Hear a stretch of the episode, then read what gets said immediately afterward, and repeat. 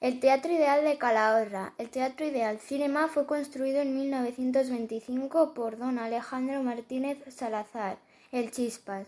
Su puesta en marcha supuso una gran batalla con el otro teatro existente en Calahorra, el Teatro Díaz, que fue clausurado a mediados de los años 50.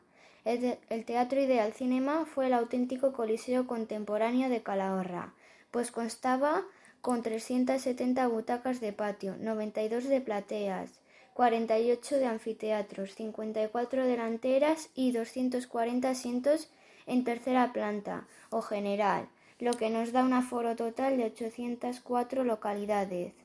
El 2 de octubre actuó la compañía de Margarita Sirsu y en 1929 se pudo ver el primer destape parcial de la obra Las Leandras con Celia Gámez. Las compañías que estrenaban en Madrid comenzaban la ruta del norte en la Calahorra y de allí pasaban a otras poblaciones como Logroño, Vitoria, San Sebastián, Bilbao, Santander, Gijón, Oviedo y La Coruña.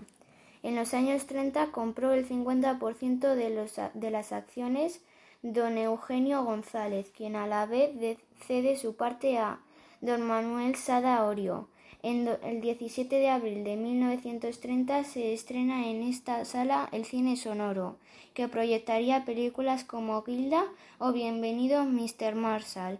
Con motivo de la guerra civil, como anécdota, las entradas al ideal se pagaban con sellos de correos y se escenificaron varias obras teatrales y zarzuelas a beneficio del Hospital de Sangre.